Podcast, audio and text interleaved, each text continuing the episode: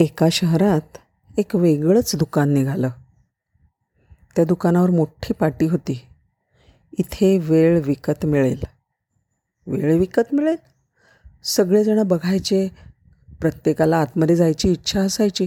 पण छे कोणाला गाडी पकडायची आहे कोणाला ऑफिसमध्ये जायचं आहे कोणाला मुलांना आणायचं आहे कोणाला सोडायचं आहे कोणाला कुठे ना कुठेतरी सारखं झप झप झप झप झप झप जायचं आहे वेळ कोणालाच नव्हता तिकडे जायला. पण एक मात्र माणूस तिकडे गेला बरं का? आणि तो सुद्धा साधासुद्धा नाही. मोठा इंडस्ट्रियलिस्ट होता.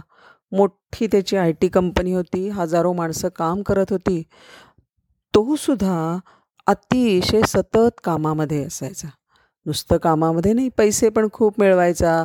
खूप पैसे खर्च करायचा. दुसऱ्यांना खूप मदत करायचा. अगदी चांगला होता मनाने. पण त्याला एक अडचण होती त्याला वेळच कमी पडत होता. गेला काकांच्याकडे वेळ काढून. म्हणला काका तिकडे दुकानात गेलं तर काका शांतपणे बसले होते. नुसतं टेबल आणि काकांची एक छान खुर्ची. केस पांढरे झालेले होते.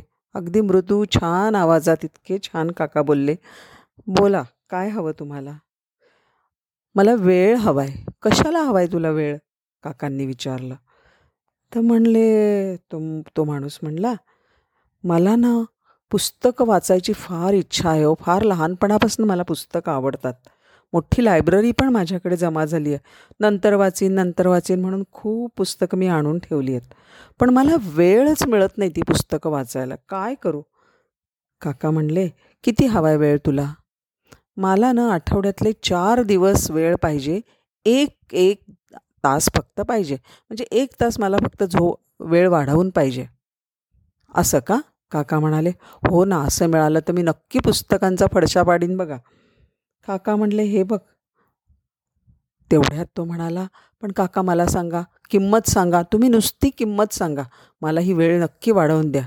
ते हसले आणि म्हणले अरे बाबा पैशानी वेळ नाही रे वाढवून मिळत. वेळेची किंमत जी असते ना ती झोपेनी चुकवावी लागते. मी काय करू तुझे पैसे घेऊन? हे सांगण्यासाठीच तर मी इकडे बसलो आहे तुला वेळ हवी असेल तर तुझी झोप कमी होईल हे लक्षात ठेव.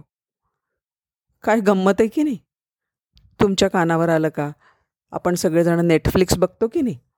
तर ह्या नेटफ्लिक्सचा सी ई ओ त्याचं नाव रीड हेस्टिंग्स त्यांनी मध्यंतरी बोलला एका इंटरव्ह्यूमध्ये त्यांनी काय सांगितलं माहिती आहे की मला दुसऱ्या कोणाचीच मला माझ्याबरोबर स्पर्धा करणाऱ्या स्पर्धेमध्ये असणाऱ्या कोणत्याही सर्व्हिस इंडस्ट्रीची मला भीती वाटत नाही. ॲमेझॉनची वाटत नाही मला एच बी ओची वाटत नाही किंवा दुसऱ्या कुठच्याही सर्व्हिस इंडस्ट्रीची मला भीती नाही वाटत. पण मला सगळ्यामध्ये भीती वाटते किंवा मला तर वाटतं की ते माझ्या वैरच आहे त्याच्याशी. ते म्हणजे माणसांची झोप. झोप जर का आली तर लोक नेटफ्लिक्स बघणार नाहीत. किती सत्य त्यांनी सांगितलं. खरं आहे की नाही? झोप जी आहे पण झोपेचा आपण कशाबद्दल कशासाठी आपण झोप कमी करू शकतो? आपल्याला झोप किती सगळ्यांना हवी हवीशी वाटते की नाही? झोपेतनं उठलं की किती छान वाटतं. सकाळी आपण उठतो त्यावेळेला आपल्याला वाटतं वाव किती छान झोप झाली. आता मला किती बरं वाटतं आहे तर तरी आली आहे अगदी. झोपेची खरं आवश्यकता कशी आपल्याला जेवढं अन्न लागतं जेवढं पाणी लागतं तेवढीच खरी तर आपल्याला झोपेची आवश्यकता आहे.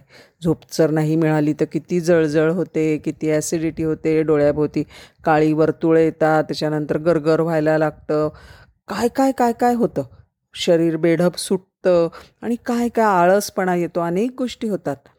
पण तसं नको व्हायला जर का असेल तर आपल्याला झोप घेणं खूप आवश्यकता आहे की नाही?